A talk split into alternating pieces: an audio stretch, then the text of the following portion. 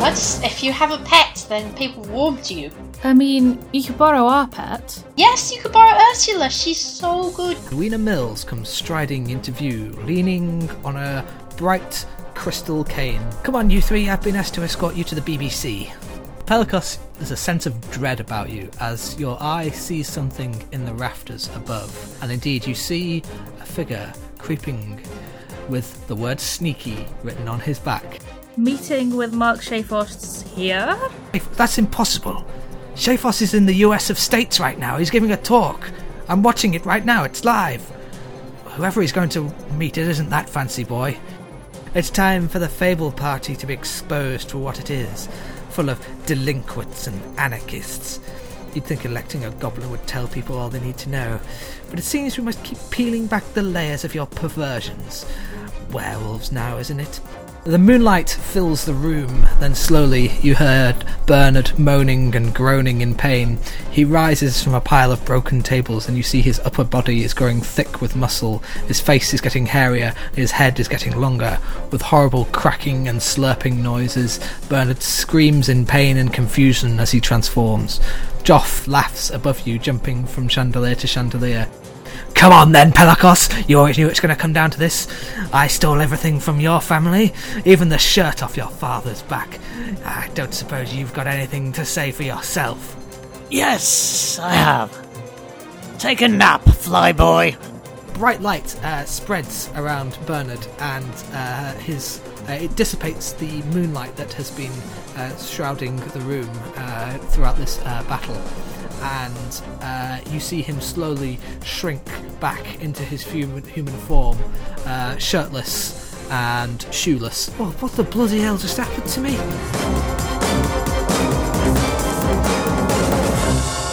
Uh, we pick up where we left off. So you've got you've got Joff tied up uh, on the ground. Uh, what are you going to do with him? Because he's unconscious and tied up. Smack him around the head. He's already smacked. Just a bit. He's already Smack him again. he just keeps abusing this Keep unconscious smacking man. him. Yes. This is a bit Tilda, unnecessary. Tilda, step away. Pelicos, It's a- uh, he is he is still wearing your father's shirt. Do you want to reclaim it? Um, as I don't currently have a shirt of my own, I'm I'm quite torn. It wouldn't be all that um fashionable these days. um, hmm. Just, don't you have a sentimental interest in it? um, yes, I think I'm going to need the shirt. Yeah. I just like this idea that you know most great heroes uh, are passed down their father's great sword, and Pelicos has my father's great shirt. uh, so yeah, you, you take With back wide- you, you wide reclaim your lapels. family heirloom its massive lapels and uh, sparkly collar. Um, I'm quite envious of the sparkles. It's it's for big cuffs. Yeah. Made of some kind of polyester. Very I'm, I'm sort of eyeing it when up you move. enviously. Uh, so uh, as you uh, leave the um, the dining hall uh, surreptitiously, as surreptitiously as you can, uh, there is a large crowd of people sort of lining up and heading into the audience before the stage. Uh, and uh, as you're kind of mulling around for a few minutes, uh, Aisha, who uh, ushered you into the BBC to begin with, finds you and uh, pulls Daeryth by the sleeve and says, "Moonbeam, you're on in five. Come on, Oh, you need makeup. And what have you done to yourself? Oh, you're a complete mess. Come on, this way, this way." And uh, you're dragged uh, by the sleeve uh, as uh, the other two, I think, just kind of awkwardly wave bye. Ta-ta! I'm waving back, looking a little bit abashed. Quite literally. Uh, Daeryth, you're dragged to the green room, which is behind the stage. It's a nice little room with uh, fake grass and fake um, park benches, and there's a little water feature. Uh, there's an enchanted smell around the place, and a large magic mirror showing old episodes of Healer Who: The Adventures of a Time Traveling Cleric, um, played by Jodie Whittaker, I'm sure. Um, um, um, the I enchanted think I'm probably going to get distracted by that because I haven't seen the latest season. I was too busy pissing about with the Fable Party. Um, the enchanted water has healing properties, and uh, thanks to it, you manage to heal up to full health in a very convenient and not at all contrived manner. A couple of minutes later, a few team of elves and halflings rush into the room, and uh, they are armed with um, makeup supplies and cleaning supplies. And uh, one of them kind of puts hands on hips and says, "Well, well, well, Mix Moonbeam, you have left it late. Come on into the makeup chair." And uh, she pulls out of her pocket a uh, blow-up chair, which she inflates with a few breaths, and uh, sits you in this uh, chair. They put special powder on your face to better reflect the lights, and uh, and they put glitter, eyeshadow, a new hat. What what kind of thing would you like? Um, I'm not too worried about the hat, but I am pushing for as much glitter as physically possible. Preferably like black glitter, Cool. Okay. Um, just because I love black glitter. Eyeliner that is like sharp enough to kill a man. I mean, that's what I was wearing already, but did get a bit smudged in More. the fight. More. More so. More so. Uh, you've hardly finished your makeup when you are pulled out and ushered towards the stage. Uh, there are two other people at the desk, both looking over massive folders full of notes from their respective candidates. Uh, you have stuffed in your pocket some notes that Gorlak quickly scribbled down for you, uh, slightly uh, bloodied and blotched, uh, thanks to your little combat uh, earlier. Uh, but these new notes do tell you who the other panelists are. One is Dr. Sophia Judson, who is a Bernard Fendek supporter, an elf, a business owner. Uh, the other is Commander Millington, a Ramsey supporter, a dwarf, and a florist who makes the best flowers in town. Uh, That's quite the. not all dwarves are miners, you know. Yeah. Does he make the flowers? Uh, sure, why not? He doesn't grow the flowers. I think he does both. Yeah. He's very, very talented. Very I mean, it takes a really long time for flowers to go, and sometimes you get impatient. Yeah, you gotta make them, yeah. Yeah. Get the Play Doh out. Uh, uh, oh, and also your your old friend uh, Laura Kinsung is uh, there, uh, and she gives you a little wave. And says, we still on for drinks later? Yeah, yeah, sure. Uh, meanwhile, Pelicos and Tilda, you are kind of ushered into the audience. Uh, the benches are quite hard and uncomfortable, uh, but you've had worse in your adventuring days, I'm sure. Um, sleeping in the cart with Gretchen, I imagine, has not been the most comfortable. Where, when you have a cauldron for a pillow, it's not.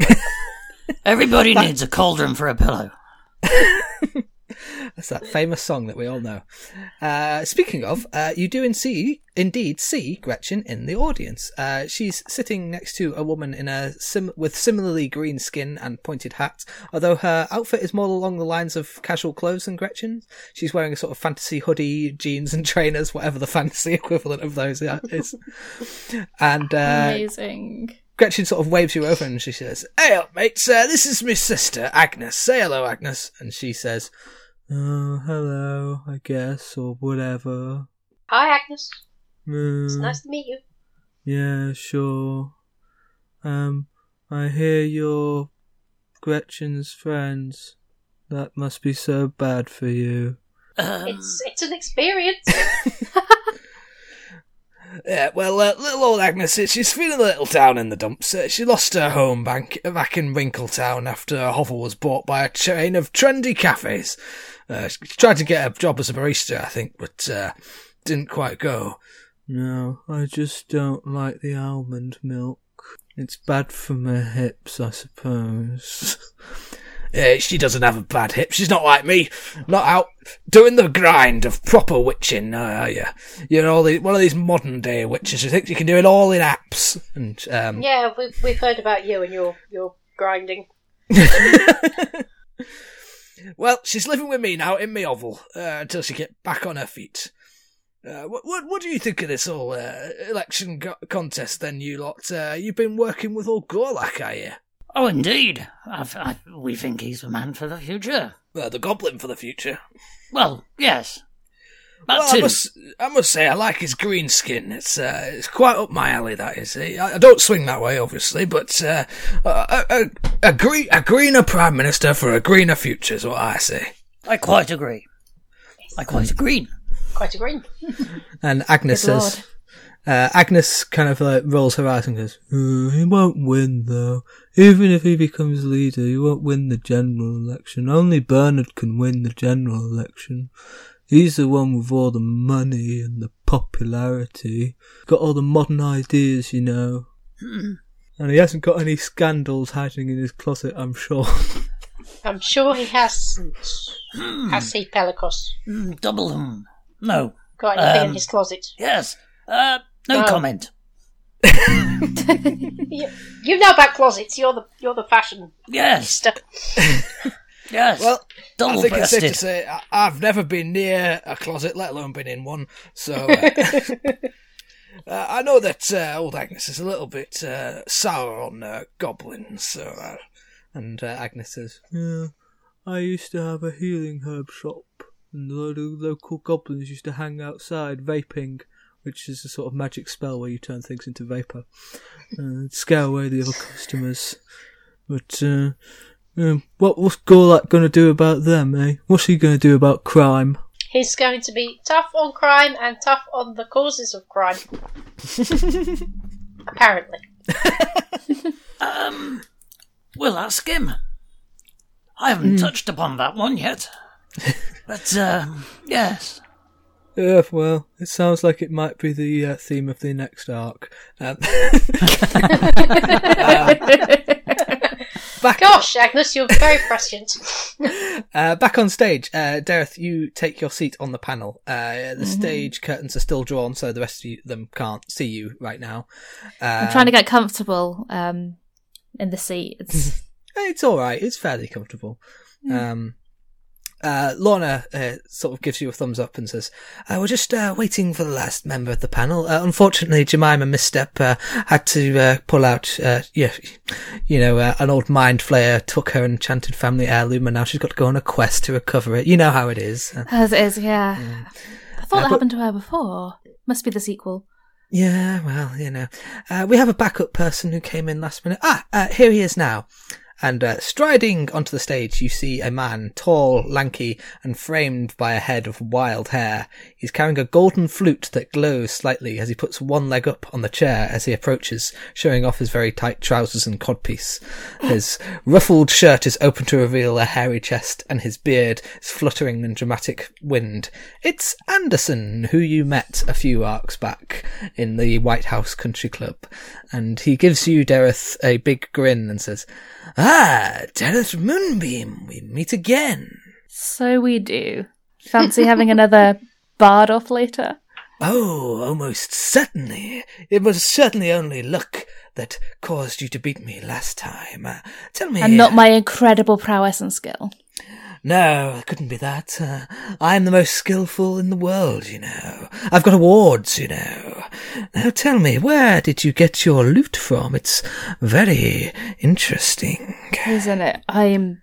Thank you for, for asking. It was a present I bought for myself with my first paycheck when I worked for the for the BBC. My previous previously, which I learnt it was my mum's and wasn't in the best shape, and it wasn't mine. You know, when you play someone else's instrument, it's not yours. And I wanted it to have hmm. that meanness, so I went to this little little music shop on the corner of town called Hobgoblin with my first paycheck. And I spent about three hours in there trying out all of the lutes one by one. And I think the little goblin running the shop was a little bit pissed off with me by the end of those three hours. But I bought this beautiful instrument and hasn't done me badly since. Yeah, we've, we've been on quite a few adventures together, haven't we? You appear to have lost a number of strings. Only two strings. Hmm. And uh, tell me, It's it a sign of a lute well loved. I just haven't had time to stop and change them. It's it's been a wild time. So you're saying you didn't uh, acquire this lute in some uh, dramatic adventure to an enchanted land? It wasn't stolen from the heart of a god. Oh, those are the instruments we only dream of, isn't it? Uh, How about he- yours? Where does your flute come from? Is you steal it from the heart of a god? uh, Because he- that sounds like a complicated surgery. He holds up his uh, flute and it's still glowing slightly. He says, Ah, this flute was forged in the heart of a dying star. It was 10,000 years old before the earth first knew a breath of wind. That's not how. Okay. It is the most powerful flute the world has ever known, and I, the most talented of all the bards to have ever played it. As you can understand, I am somewhat unhappy with how our last meeting went. And uh, What, Lorna, think I showed you up a little? uh, Lorna is kind of tapping her uh, fantasy watch and says, uh, uh, uh, "We uh, need to uh, get back to the show. Uh, uh, Mr. Anderson here will be. Uh, uh, you're here representing Mae Bucket, aren't you?" And he says. Oh, oh, yes, of course, Mae Bucket, uh, ooze and uh, green and all, all that stuff. Of course, that's why I'm here. And he uh, drapes himself over one of the chairs and is kind of still giving you a, the the stink eye, Daeryth. And uh, Lorna says, I'm I'm enjoying smirking back. Lorna says, right, uh, let's get over some of the rules, shall we? Uh, there'll be a topic chosen by the chair. You'll each have an opportunity to speak, uh, and uh, then there'll be some questions from the audience. Uh, understood? Fantastic. Let's get started. Uh, there's some theme music that plays, which I will put in in post. Uh, and uh, you see Anderson kind of messing around with his flute and giving you an evil grin again. In the audience, uh, Pelicos and Tilda, you're stuck between Gretchen and her sister. Uh, Agnes has pulled her hood up over her pointy hat and is sulking. Uh, she pulls out her magic mirror and starts playing a game of Office Filing Management Simulator. Because what are people in a fantasy world going to play? Uh, as the curtain opens, you see the panel, and you recognise Anderson as he spots you and waves his flute at you as well. And uh, Lorna says, Hello, and welcome to this special panel discussion. I'm Lorna Kinson, filling in for Huge Entwood. Uh, today we'll be discussing the Fable Party leadership election, which is just heating up. On our panel today, we have Dr. Sophia Judson, a member of Bernard Fendick's team and local business owner. For Donald Ramsey's team, the famous florist Commander Millington. For Gorlak the Betrayer, we have former BBC bard Daeryth Moonbeam. Thank you. and for Mae Bucket, the minstrel Anderson Knees. And there's more applause. Um, for our first topic of today, animal cruelty. Uh, Daeryth Moonbeam, I'll start with you. Is it true that uh, Gorlak the Betrayer has been buying dogs to use as political props? Uh, what do you think this says about the Fable Party? Um, firstly, I don't believe that's true. Um, I think rehoming strays is the actual um, policy we have. Um, and seeing as it's a lie, all I can say is that there are people out there who want to defame the Fable Party and its desire to improve the world we live in. Uh, do you deny that Gorlak is using dogs as a prop, though? I, I hear he plans to bring a dog on stage tonight. Yes, this is true. Gorlak's a big animal fan and he wants all aspects of um, his personality to be shown. A prop, I think, is underselling it slightly. Um, I'd say more a companion. Hmm. He's very good with dogs. Uh, Dr. Judson, how about you? And uh, she says, well, Bernard Fendick has a long and well documented history of being friendly with dogs. Uh, he has an almost supernatural connection with them uh, and all animals. Uh, the Fable Party is built. Uh, uh, uh, quiet down there in the audience. The Fable Party is built on cooperation, and uh, we believe that goes beyond species, even. Uh, indeed, uh, Bernard will be setting up an independent inquiry into what happened at Donald Ramsey's event and to the conduct of the man himself. Uh, but beyond that, we need to take a serious look at how this affects business. And Lorna says, uh, "Let's uh, let, let's not." Uh, Commander Millington. I I quite agree, uh, Mr. Ramsey who was acting completely in self-defense. Indeed, he was uh, defending the audience from a vicious boar attack. Uh, the big the bigger question is who let the boar out in the first place. Uh, we encourage who, who encouraged it to attack. Uh, I have sources that point this finger squarely at Gorlak the Betrayer's team. How do you respond to this, Mixed Moonbeam? Um, I can understand why that may be. We, we, we were were at the, the rally just to see see how Donald Ramsey was doing. However, incentivizing a boar to attack, we we wouldn't stoop that low. Make a deception check for me. That's my deception noise. Um, and my deception roll is actually a twenty-three. Okay, yeah, okay. you get away with that, I think. Uh, and Just uh, about. Anderson says, "It's a very convincing line you've got there. What does the audience think? Do you, do you say? And Lorna says, quite. Uh, do we have any audience questions? Uh, Pelicos and Tilda, you are free to ask questions should you wish. Uh, you, you there, the gentleman in the uh, old-fashioned shirt. That's you. Oh, Your shirt's old fashioned. looking, looking You around. look like Jarvis Cockup. Is that a bad thing? No, no, not at all. Sure, I, uh, I, I don't, I don't understand the, the, the why the media is focusing on on these so-called animal attacks uh, when when we should be talking about the candidates. Hmm, that's, that's a very good question. Uh, how, uh, Mixed Moonbeam, how do you respond to that? Um, entire agreement. I believe that this time be better spent talking about our candidates and their policies rather than speculating about past events. And Looking forward rather than looking back, as my therapist always says. uh, Millington uh, nods along and says, I, I quite agree. Uh, it's, Mr. Ramsey has a, a well documented uh, history of uh, good relationships with all people who uh, who look after animals, and you can.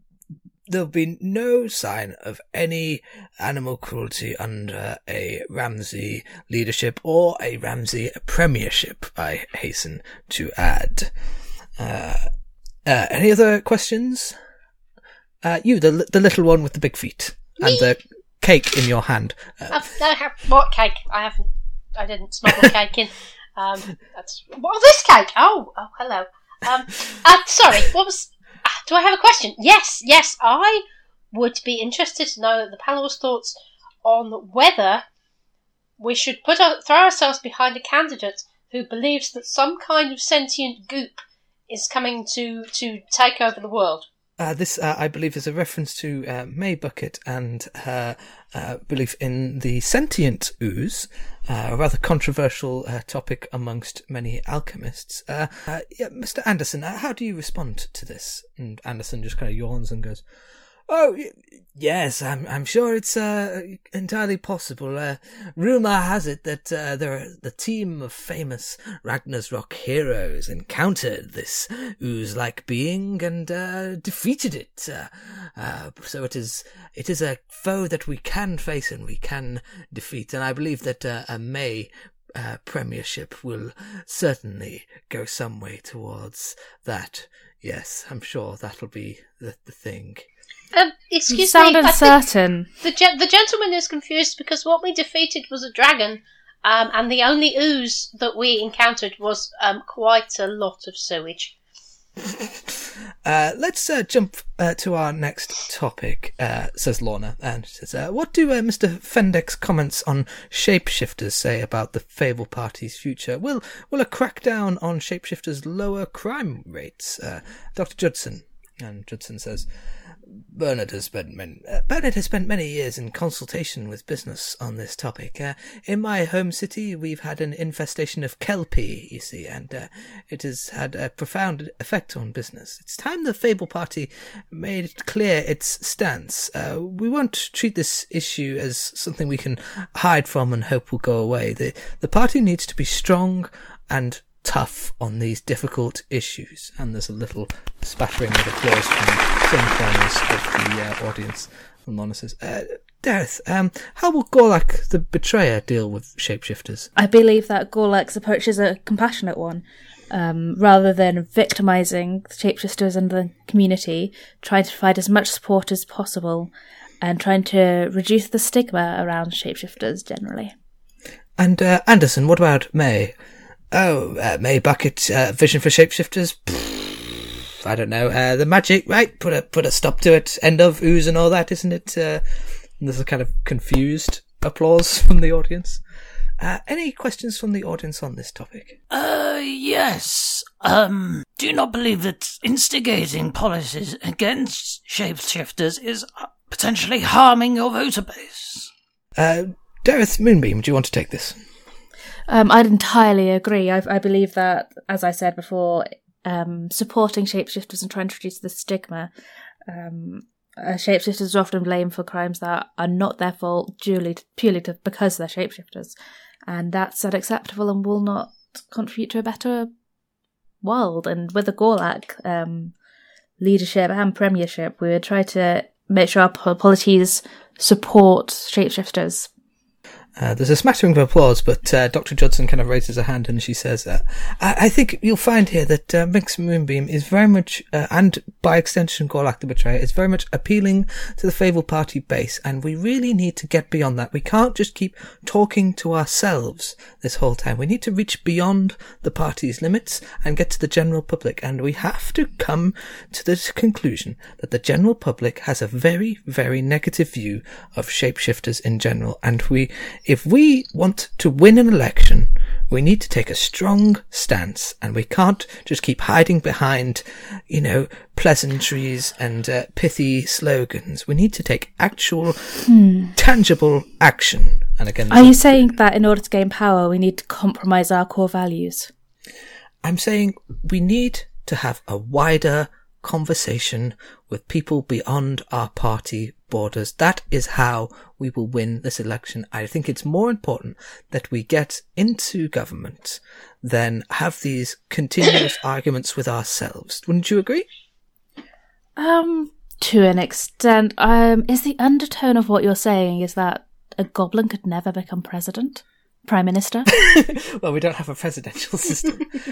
I, I, I, I, well, I think we all know that that, that is going to, if Gorlak were to win, heaven forfend, uh, he would face a very uphill struggle. The, the stigma against goblins is long known and uh, it's not going to go away anytime soon, no matter how many biscuits uh, Mr. Betrayer uh, happens to uh, give out to people. And we really need to take a serious stance and look who is the candidate who has the charisma, who has the connections, who has the backing that can win over the general public.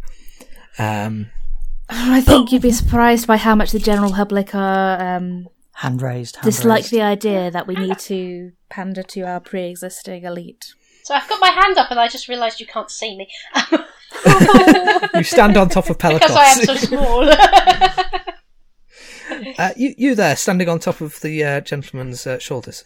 Hello, yes, I'd like to know who the panel think that the general public, who they seem to have a contemptuous regard for the intelligence for, would prefer as a potential prime minister a werewolf or a goblin. Uh, it's a rather strange um, hypothetical. You're, uh, I don't believe any uh, werewolves have ever been have ever run.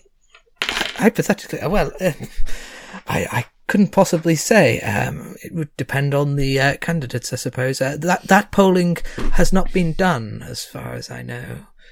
Uh, but the polling at the moment definitely uh, shows that um, Mr. Gorlak would uh, uh, would struggle to win over the uh, the general public. Excuse what- me. Excuse me. Who are you counting as the general public? I will remind you that you did uh, get some polling data uh, that had um, Gorlak on 16% with the general public. True. Uh, True. uh, I'm just uh, well, the, the po- I'm quibbling points. Who is Yeah. the general public? Who general are these people?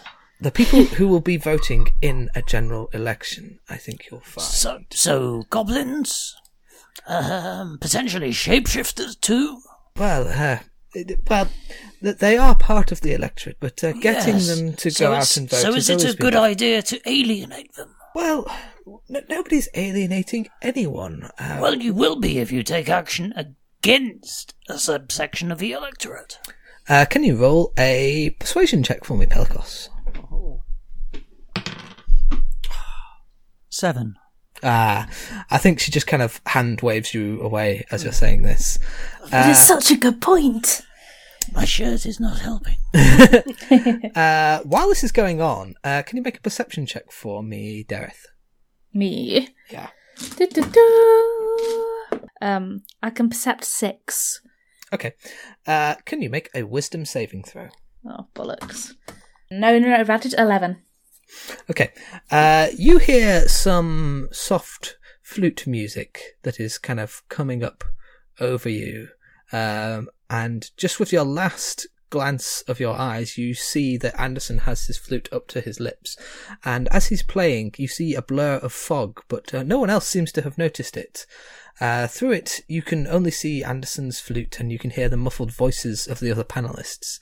Uh, slowly, the scene around you changes and you Oh, see bollocks. shadows moving in the mist when they move and twist until they settle into a blurred tableau. Uh, there are people, one of whom is a rotund half elf, young, ears pierced, wearing something 15 years out of fashion. Uh, it's you, but younger. Uh, this is you in the shop buying your flute, uh, your lute. Oh, Uh, what, what does, uh, what does, how does this go? How, how is young Daeryth acting in this scene? trying to act like the sort of person who buys musical instruments and knows exactly what they're doing.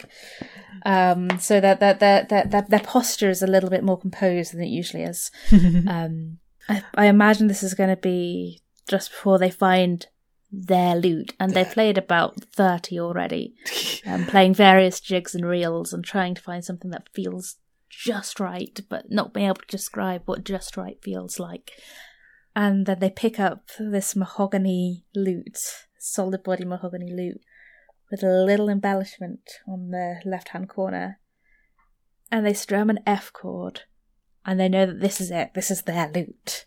Mm, you drop an F bomb on this lute, and, uh, It's how we how we begin. uh, and the little goblin who has been helping you, uh, head in hands, like perks up as you play, uh, and uh, they kind of uh, come forward as you're playing, like rubbing their hands uh, eagerly as as you play, and uh, uh, they say. Now, Mix Moonbeam, take care of this lute, won't you? I know it's not exactly the latest model, but uh, it will serve well for a beginning. it feels sturdy. The lute is only the beginning after all. It's the song that matters. Folk with flashier instruments than this have failed to sway even a single person. You can have lights, slick production values, a massive budget, an enchanted instrument from the heart of a dying star, but that's not what moves people with bardic inspiration. If your heart isn't in it, you simply become an empty shell, like a, empty as a glass ghost.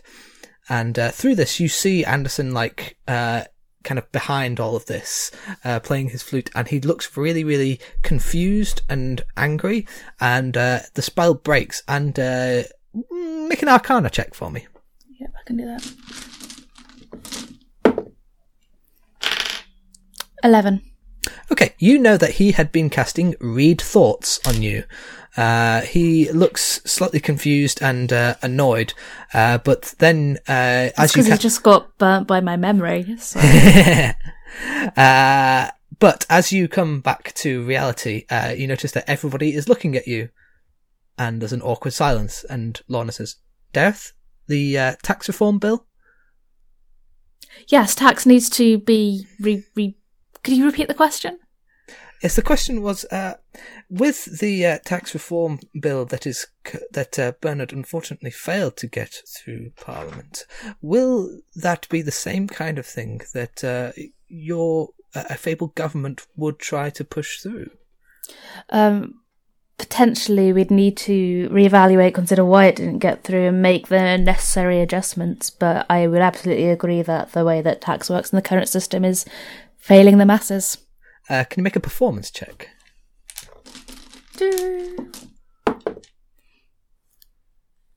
Eighteen. Okay, yeah, I'll say that we'll go for your like entire performance here as well. Uh, that's very good, uh, and I think there's a, there's a small spattering of applause, and uh, uh, eventually Lorna says, "Well, I I fear that's about all we've got time for. I'm afraid. Uh, thank you to our panelists, Dr. Judson, Daeryth Moonbeam, Commander Millington, and Anderson Knees. Uh, coming Um, up, I'm ne- not smiling throughout this. I'm looking furious. Uh, coming up next on the BBC, it's Book Hour with Damien Hellmouth. He'll be talking to Jamie Childs about her new book, Shadows of Destiny, Shadows of Density. Uh, and after that, it's Joust of the Day with highlights from the latest games. Uh, until next week, it's goodbye from me. Goodbye. And there's uh, applause and the panelists all shake hands. Uh, do you shake hands with Anderson? I shake hands with the, with the others first, cordially, and then I sort of go and stand behind Anderson, tap his shoulder, and be like, "I'm giving him a look." I'm giving him the sort of look that you'd give to a dog that just shat in the kitchen. Uh, as the curtain closes, Anderson says, Right, tell me how you beat me. You've lost another string on that lute. Is it cursed? Is it, did a demon curse you on one of your adventures? Where, what, what, what happened? I'm just a bloody decent bard, is all. All right, come on then. You and me. Another bard off. Best of three. What do you say? Fuck yeah. Okay, can you roll a performance? And I will also roll a performance. What do we. Yeah. Cocked. Too many dice in my dice tray. Yes, I. Do you want to know my numbers? I got 17. Oh, I got 14. Ooh, I think Anderson just edges out this one first round, and he uh, he grins very wide, and his uh, flute starts to glow a little brighter, and he says, "Okay, how about round? Oh, what do you play, by the way? Oh, the first round, I think we were playing a little bit. Did did he pick the song or did I pick the song? I think mm, let's say he picked the song, and it was uh, "Locomotive Breath" by Jethro Tull. Amazing. okay, Um, I'm going to start playing "Take a Chance on Me" by ABBA. okay, Switch up the mood. fifteen. Um, 21. Ooh, okay. I think you really rock this one out, and uh, what can I say? ABBA's my go-to karaoke. Uh, Anderson takes a step back from this. And, I mean, uh, fantasy ABBA. Uh, you notice that his uh, flute uh, is glowing less uh, than it was before. So he goes, "Okay, one last round then." Uh, and uh, this time, uh, uh, Joe, Steve, ideas for songs. Christmas Steps by Mogwai. Okay, okay. I All right. It starts off very quietly, very, very good, and then it just like gets extremely loud. sixteen. Oh, fucking hell. 14. Ah, Swearing. Uh, Staggering by Anderson. bleeding. Um, Anderson just about edges past you on this one, and his uh, flute uh, glows uh, a little more uh, virulently, and uh, he is in- he uh, turns on his heel with a with a kind of triumphant swagger. But before he leaves, he turns back and then reaches into his pocket and hands you a little strip of paper and says, "You might want to go and get that thing fixed." And he's given you a coupon for a uh, local um, uh, instrument fixing shop called Lutes and Flutes, and possibly other instruments too, also as well. Uh, that is the full title of it. Uh, it's in Parliament Hexagon, um, Perfect. and he uh, swaggers off the stage. Um, uh, how are you feeling? Pissed off. I can imagine. I, I am. I'm happy being bettered when it's somebody I believe is worthy of bettering me. Um, I believe is my um reaction. uh, also, s- kind of begrudgingly glad that I have a coupon. uh, you leave the BBC uh, and uh, sort of um, recuperate yourselves and uh, mull over the events of uh, the evening, and then you remember that uh, both Gorlak and Bernard are supposed to be hosting speeches tonight, and uh, you uh, hurry off to where they are happening. Uh, the uh, bells are just tolling in Parliament as the we come near to them. The the the, the buildings where these uh, talks are being held are around Parliament. They're sort of in that district, so you can hear the bell uh, of uh, Large Len ringing quite loud. Um, so I'm just checking the time, seeing. Hmm. Hmm. Um, you uh, enter into the, the there's like a sign that says uh, like Bernard's speech this way, Gorlak's speech that way, uh, and uh, Bernard's speech is going to be happening a few minutes before Gorlak's. So, uh, would you like to go and see Bernard's, or would you like to go and support Gorlak? I want to do both. Hmm, yes. Both is good. I think we should go and see Bernard because just just to kind of refresh his memory. But Just stand at the back and make Check he's howling doing noises. okay. uh, yes, Uh, you head into this uh, slightly fancy uh, hall, like a sort of town hall type thing, but uh, it's it's very decorative. There's a, a large high ceiling with chandeliers, trestle tables. Uh, there's a buffet with all the nicest food in the country. There's a Berkshire pudding. There's an absurd amount of cheese. Uh, there's a lot of venison that's cooked very rare. Uh, I'm, I'm Uh, heading which, for the uh, buffet. I don't care about. yeah, the- of course you are. Fetch me some cheese. Okay, I, I will fetch you some some cheese, and I'm going to stuff a Berkshire pudding with, with venison and cheese, and roll it all up and, and stuff it in my face. I think you're like shoving it up your nose at this point. But I get Uh, you Pelicos see, some uh, cheese. Halflings like hamsters.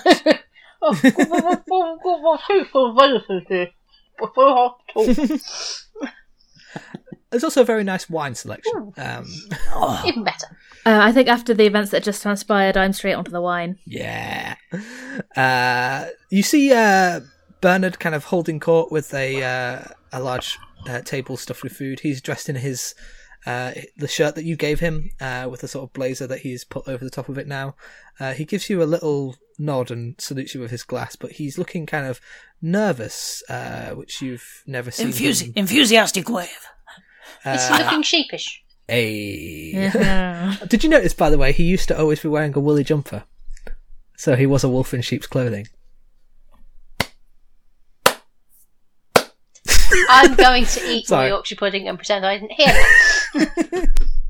Uh, so, um, yeah, you notice there's a, quite a lot of uh, mm, fairly rich looking folk around the room.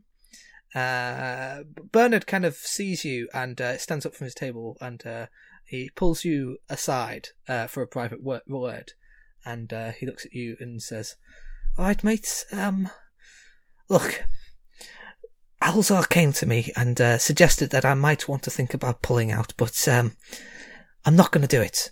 I, I'm not pulling out. I won't do it. I, I have to stand by my principles, and, and, and quite frankly, if if you should put up with a werewolf leader, then Alzar should have to put up. Should she, she should have told me sooner. That that that's as much as I'll say. But uh, the question is, uh, do you think I should come clean? We kind of thought you knew. How did you not know? I always thought there was something. I, I, I knew I had a bit of an illness, but uh, I got medication and uh, I never quite worked out what was going on. They just told me I was ill and that it would clear up after a while if I was, uh, if I, and I thought if I just ignored it, it would, uh, it wouldn't affect me. Ah, yes. How all problems work. Yes, that's the kind of thinking that leads to your leg dropping off. It happened to my great auntie Murgatroyd. She, you know, she ignored the fact that her leg was falling off and then it fell off. Was your great auntie called Murgatroyd, did you Yes. say? What? It's a good old Excellent. halfling name. That's a solid name. Yes, yes. Dependable. Was she a transformer? Unlike her legs. you, you, you mull around here for a bit. I, I'm gonna, gonna do me speech, and we'll, we'll see what happens. And uh, there's some uh, tapping on glasses, and the the crowd all turns uh, to the head of the room where there's a couple of little uh, makeshift podium has been set up, and uh, lights shine on it. And uh, Bernard kind of steps up to riotous applause. Uh, he downs like an entire flagon of honey mead, and uh, he uh, puts it down with a sort of thud. Uh, and can you make a perception check for me? All of us. Yeah. 8 While we're doing this, can I just say how much I want a flagon of Oh, it would mead? be delicious. What's perception? Perception. Sorry, I'm that imperceptive. Oh no. 16. I rolled a three. Succeed. Uh, okay. Um, that makes one of us. Tilda, this mead doesn't smell like normal mead to you, uh, and you you get like a slight whiff of it as uh, you're quite nearby the table when he uh, slams it down, and uh, you notice that like a droplet of it is uh, fizzling slightly uh, as uh, Bernard steps up uh, onto the stage, and uh, uh, as the crowd are kind of cheering and applauding, he goes, "All right, we're all right, we're all right, mates. Come on, right." Right, I've got My friends- stout resistance. So can Mm-hmm. I? Um, I have an advantage on poison saving throws, and I'm resistant to poison damage. So can I stick my finger in it and just kind of taste it and see if it's poison? Yeah. Uh, yeah, make a. I think this will be a nature check. Okay. Uh, Nineteen. Okay. Uh, yeah, with your halflingy knowledge of uh, herbs and uh, nature of things, uh, it takes you a minute to kind of you sort of I'm, I'm, a bit- I'm bit crossing my eyes around. to try to look at the end of my own tongue. uh, you realise that uh, this mead has got uh, a wolfsbane potion in it, uh, which is a potion that is used on uh, werewolves to control them. Okay. Uh, and uh, as Bernard is Control or just like unwolfify them. pacify, I think is Okay. probably a better way of saying it. Uh, Bernard is kind of uh, giving his big speech and he goes, This government has cut this country to the bone. We've seen businesses struggle to grow and we've seen international relations hit uncertain territory. Our relationship with the Great Alliance is shaky at best. Our friends in the US of states worry about our ability to truly forge meaningful business alliances. The time has come to change. We face difficult times. We face unique times. I have highlighted along my campaign the uncertainty many feel in this country, not only financially, but physically. Shapeshifters, my friends. Shapeshifters have caused far too much anxiety and uncertainty. Neighbours look at neighbours with shifty eyes. Friends look at friends wondering if they'll be betrayed. Innocent travellers save a girl from a tree only to have their money stolen. Well, no more. Under my leadership, relationships with shapeshifters will be improved. I guarantee it. Every shapeshifter will be offered the assistance they need to change peacefully. I will set up a consultation board to speak directly with the shapeshifter community and we can build, build real evidence-based policy. We will end the stigma and we will bring communities together. And there's a bit of a kind of, there's a bit of applause, but you notice some people in the audience looking at each other with confusion and uncertainty. He says, Now there are those who have accused me of being prejudiced. There are those who say I am making life worse for shapeshifters unnecessarily.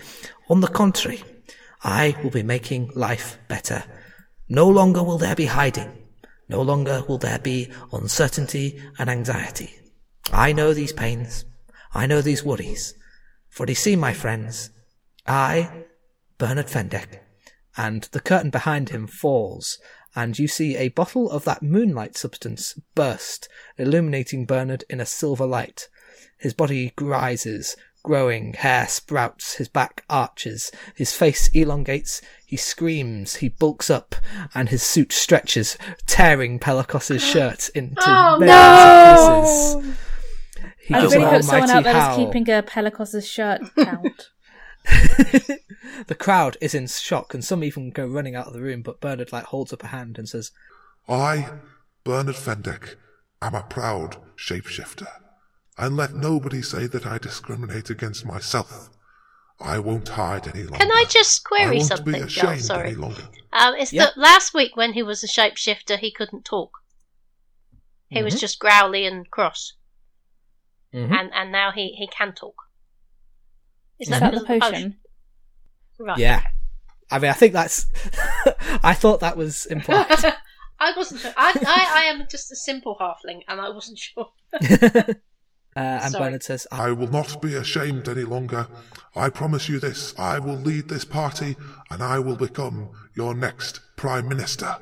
and he lifts a sort of furry fist, and there's like a few moments of silence, and uh, you see some people like wine glasses halfway towards their lips. Then uh, one by one, somebody goes,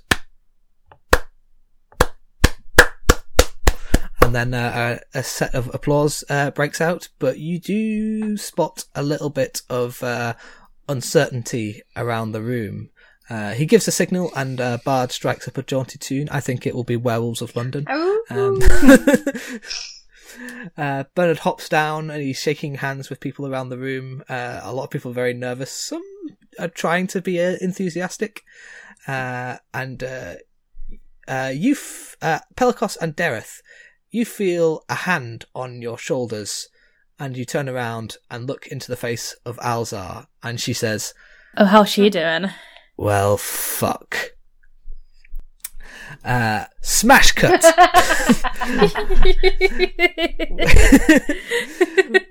we uh, cut across to you at uh, Gorlak's event a few minutes later.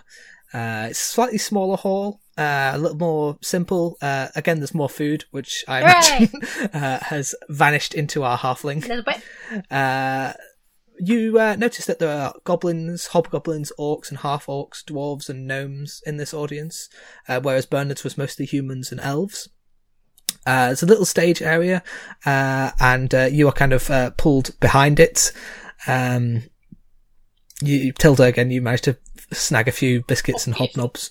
Um, uh, backstage, you find uh, Gorlak pacing up and down, peering through the curtain, biting his nails, and uh, he says, "Well, Bernard got it out in the open. This is bad.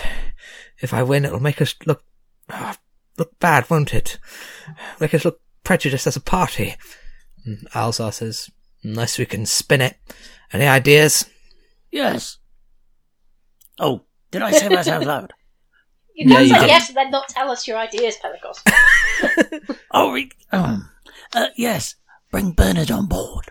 Uh, give him a give him a cabinet position. Do you think? Yes. Embrace him on Minister stage. for That, shapeshifting. that kind of marquee. Come on.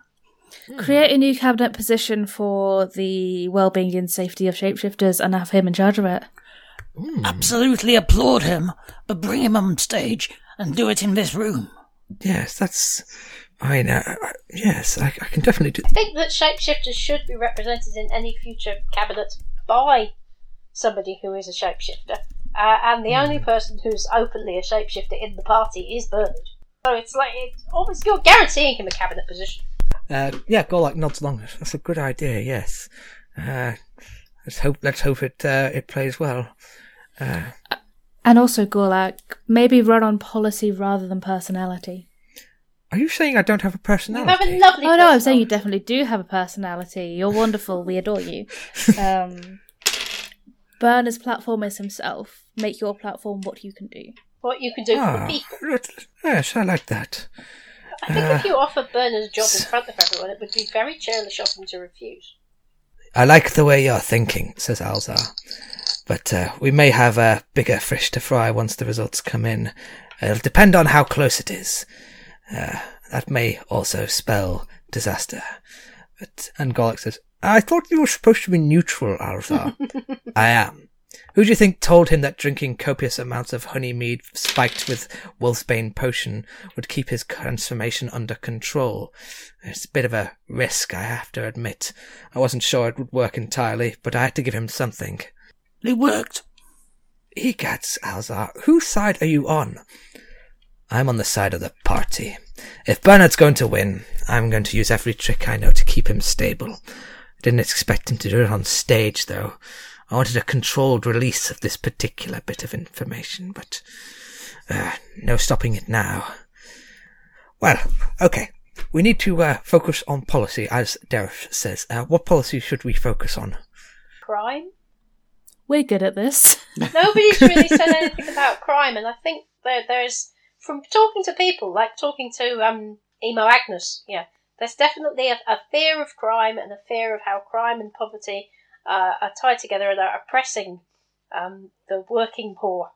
How about uh, more bobbies on the street, uh, creating jobs there, and um talking to communities and uh, finding out uh, what what it is that is uh, uh, causing their troubles. That might be a good way to start.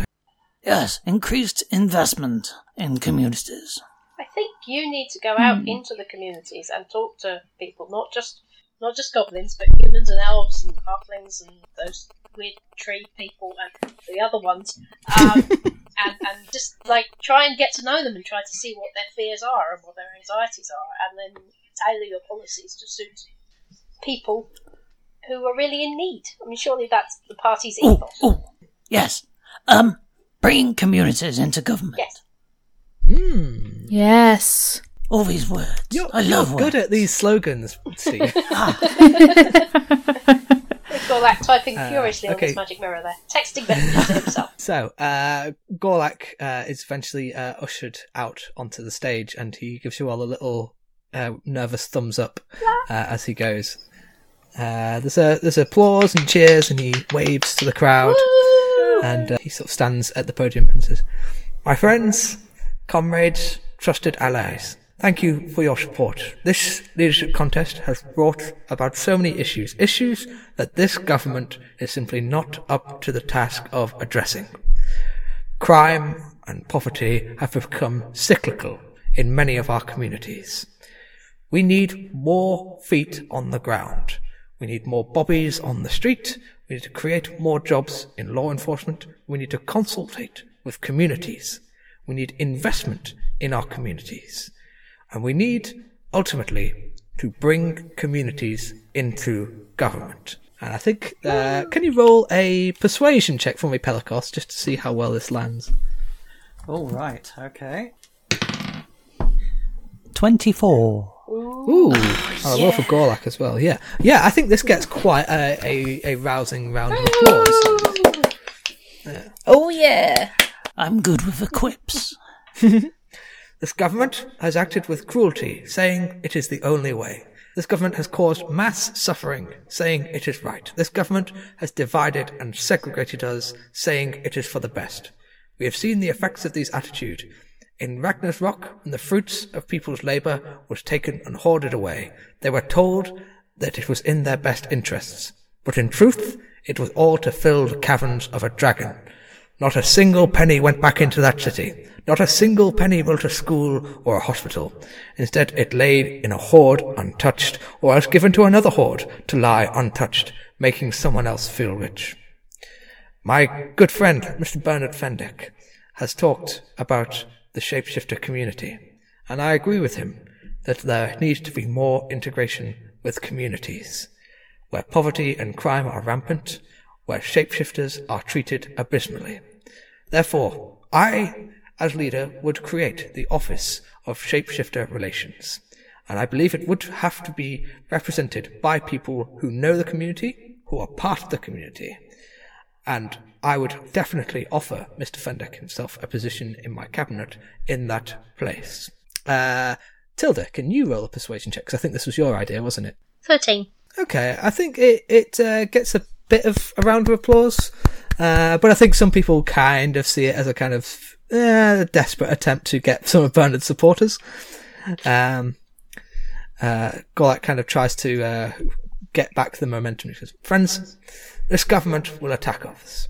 I have been attacked all my life. With a name like Gorlak the Betrayer, it's hard not to be. But we stood up in Barrow Furnace and proved the naysayers wrong. So, in this leadership election, I encourage you to put your trust in one who has weathered storm upon storm. I promise you this. Together, we will take back this country, let it thrive again. We will not leave anyone behind. I will not betray your principles. Vote for me. I will not betray your trust. Thank you. And uh, again, there's a kind of round of applause and uh, a bit of cheering. Um, Good use of betray. so, uh, to kind of uh, simulate how the next uh, couple of uh, days, weeks of the campaign go, uh, we're going to roll a bit of some dice. Uh, so, What? Daeryth, Rolling dice in Dungeons and Dragons? uh, let's start Sorry, with uh, yeah, one of the old collective persuasion. So, can you all roll pers- persuasion, and I'll add it all up. Right. And I'm afraid the DC is pretty high on this one. 14, Okay. 11. 11, Seventeen. 17, 42 altogether. So, uh, can one of you roll a d6? Yeah, I can roll a d6. Four. Four. Okay. Uh, what's 13 plus 4? Seventeen. Okay, cool. Yeah. Ooh, that's very good. Uh, so now I'm going to roll for the other people as well. Sorry. This is a lot of me rolling dice and not saying anything. A lot of That's no silence. change. We can fix it in post. Yeah. Play a little song. This is where the adverts come in. No changing. Two. After the break, we discover the results of the election. so, uh, it's a few weeks later. Uh, we're just simulating uh, how that went rather than having you know, several mm, more or less the same interactions and speeches and things. Uh, so everybody uh, gathers into the main hall of the party headquarters. Uh, it's a nice, newly built wing. Um, so it's got all sort of modern things. It's got magic mirrors in, in the seats and things. Uh, comfy chairs, a huge stage with a podium. Um, the audience falls to a hush as Alzar walks up to the podium. She walks slowly, each step echoing across the quiet auditorium. She stops and glowers at the crowd, and some people flinch as she reaches into her pocket and pulls out a sheet of paper. And she says, Ladies and gentlemen, variations thereupon, and non-gendered comrades. This has been a difficult and quite frankly annoying leadership contest. But the future of the party and perhaps the country is at stake. All the candidates have, of course, fought long and hard putting forth their case and trying to win your support. The election was performed on the alternative vote system, giving members the opportunity to rank their choices. To win, a candidate needs a majority of 50% plus one. If, after all of the first choice votes are counted, no candidate has the required percentage, the lowest scoring candidate is eliminated, and the next preference votes are distributed to the remaining candidates. This process will continue until we have reached a winner, one with more than half of the members can agree on. So, comrades, here are the results of the 461 Fable Party leadership election. And then there's a kind of do-do-do-do. So exciting. I'm so nervous. There were a total of 38,131 ballots cast, with the candidates being in alphabetical order Bucket, Mae, Fendek, Bernard, Ramsey, Donald, The Betrayer, Gorlak, and with the option to reopen nominations. So, in the first round of voting, the total number of votes cast for each candidate were as follows Bucket, Mae, 6,168, making a total of 16%. Fendek, Bernard, 10,094, making a total of 26%. Ramsey, Donald, 9,533, making a total of 25%. The Betrayer, Gorlak, 8,972, making a total of 24%. Reopened nominations, 3,365, making a total of 9%. It's a As lot no- there. With no candidate reaching the 50% necessary, the lowest score is eliminated, in this case, reopen nominations, and the second choice votes are distributed to the remaining candidates. In the second round, Bucket, Mae, 6,765, making 18%. Fendek, Bernard, 11,070, making 29%. Ramsey, Donald, 10,455, making 27%. The Betrayer, Gorlak, 9,840, making 26%. As no candidate has the 50% necessary, the lowest scorer is eliminated, and their next choice votes are distributed to the remaining candidates. In this case, Mae Bucket. And there's a kind of applause, and Mae gives a little wave and looks sad. In the third round, Fendek, Bernard, 12,915, making 34%. Ramsey, Donald, 11,615, making 31%.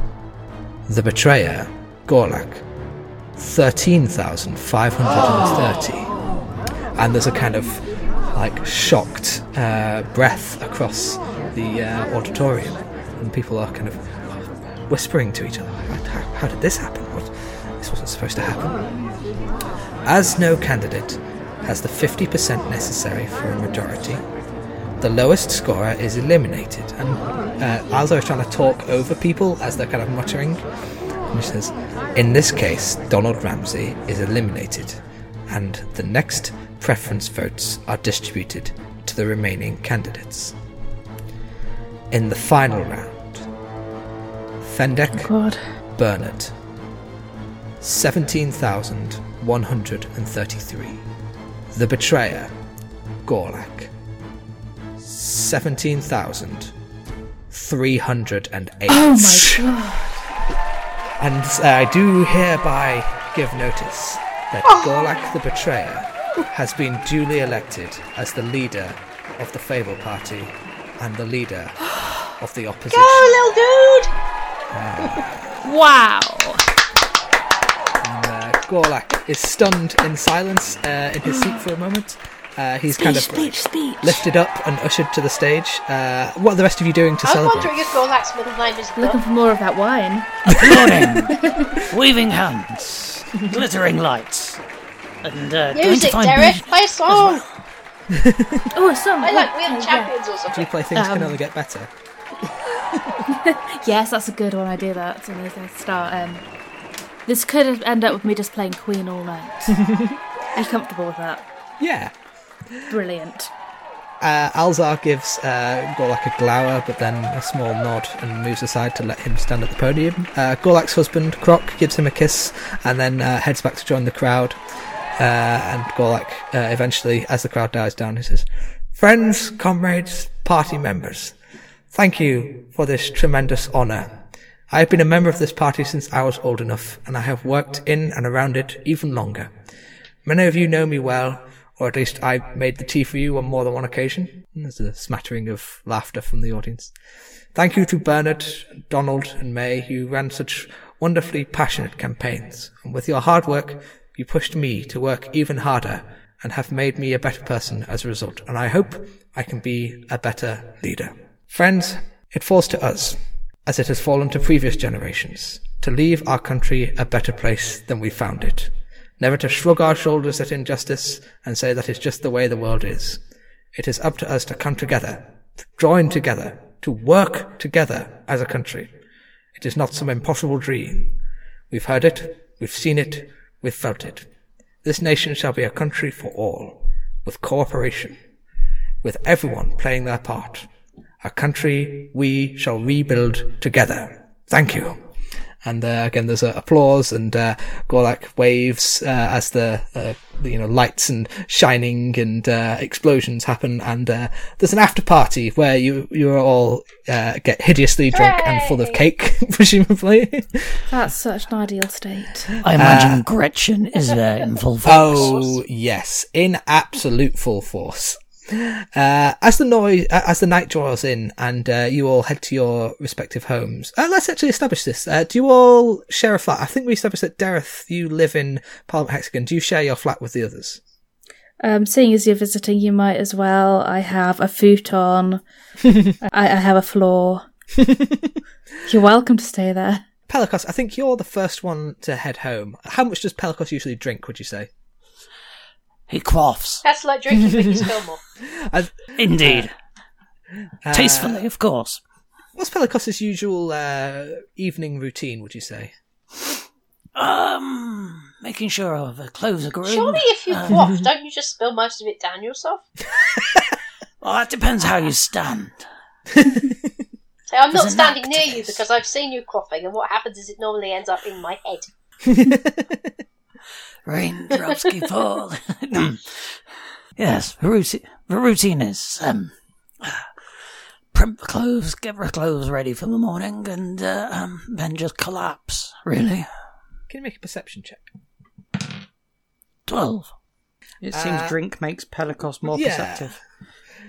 In the main sitting room, somebody turns on a light. It's a tall elf woman in a long black robe, sitting at a table with steepled fingers. I say, Uh, am I in the has- wrong house? She uh, grins at you and says, Ah, Pelicos Rococo. It is most wonderful to see you. Please take a seat. We have so much to talk about, you and I. Uh, you see on the table in front of her, you, there are pictures of you, pictures of your family. There are documents about your uh, many escapades uh, growing up as a young troublemaker. Uh, and uh, this person says, "Come now, Mister Rococo. May I call you Pelicos?" Uh, who are you? I don't know you. My name is unimportant. Oh, I'm sorry. You had to know this was coming, didn't you?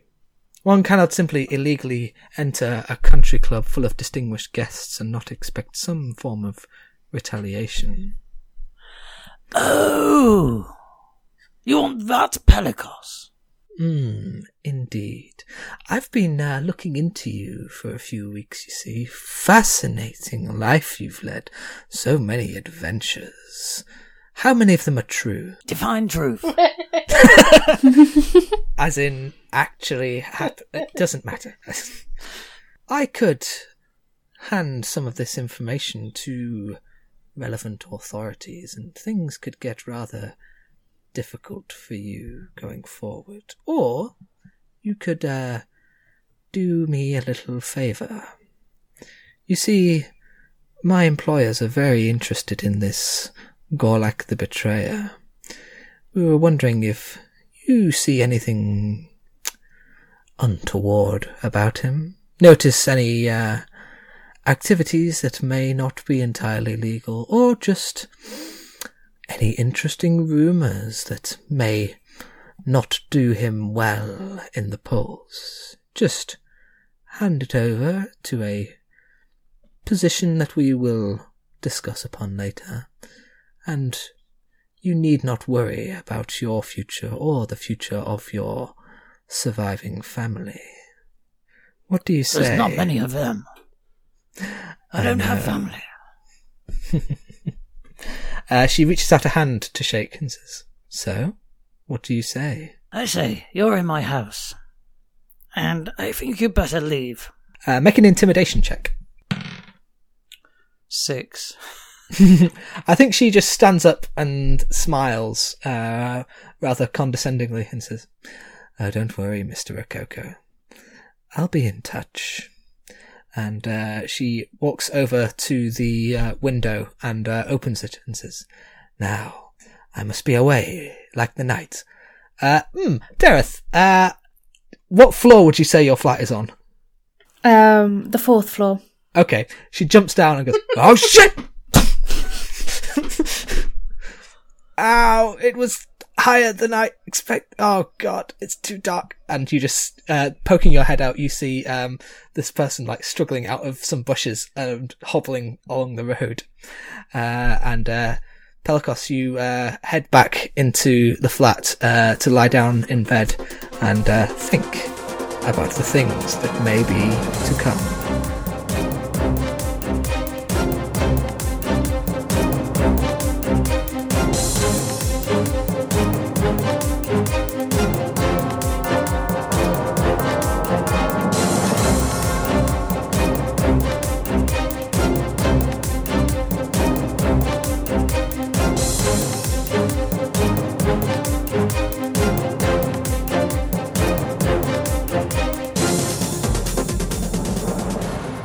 Campaign trail was written and produced by Joel Cornah. It stars Aym Phoenix as Daeryth Moonbeam, Steven Poore as Pelicos the Various, and Joanne Hall as Tilda Northwanderer. The theme music is The News Team by Dr. Hollywood. Additional music was by Alexander Nakarada. Full details on where you can find their music is in the episode description. You can follow the campaign trail at thecampaigntrail.co.uk, on Twitter at thecampaigncast, on facebook.com forward slash campaigncast, at soundcloud.com slash joel cornah, and at joelcornah.com, that's J-O-E-L-C-O-R-N-A-H dot C-O-M. In next week's episode, get your Stetsons on and your candy floss ready. We're off to the seaside to tackle crime and have a good time. Until then, go back to your constituencies and prepare for adventure.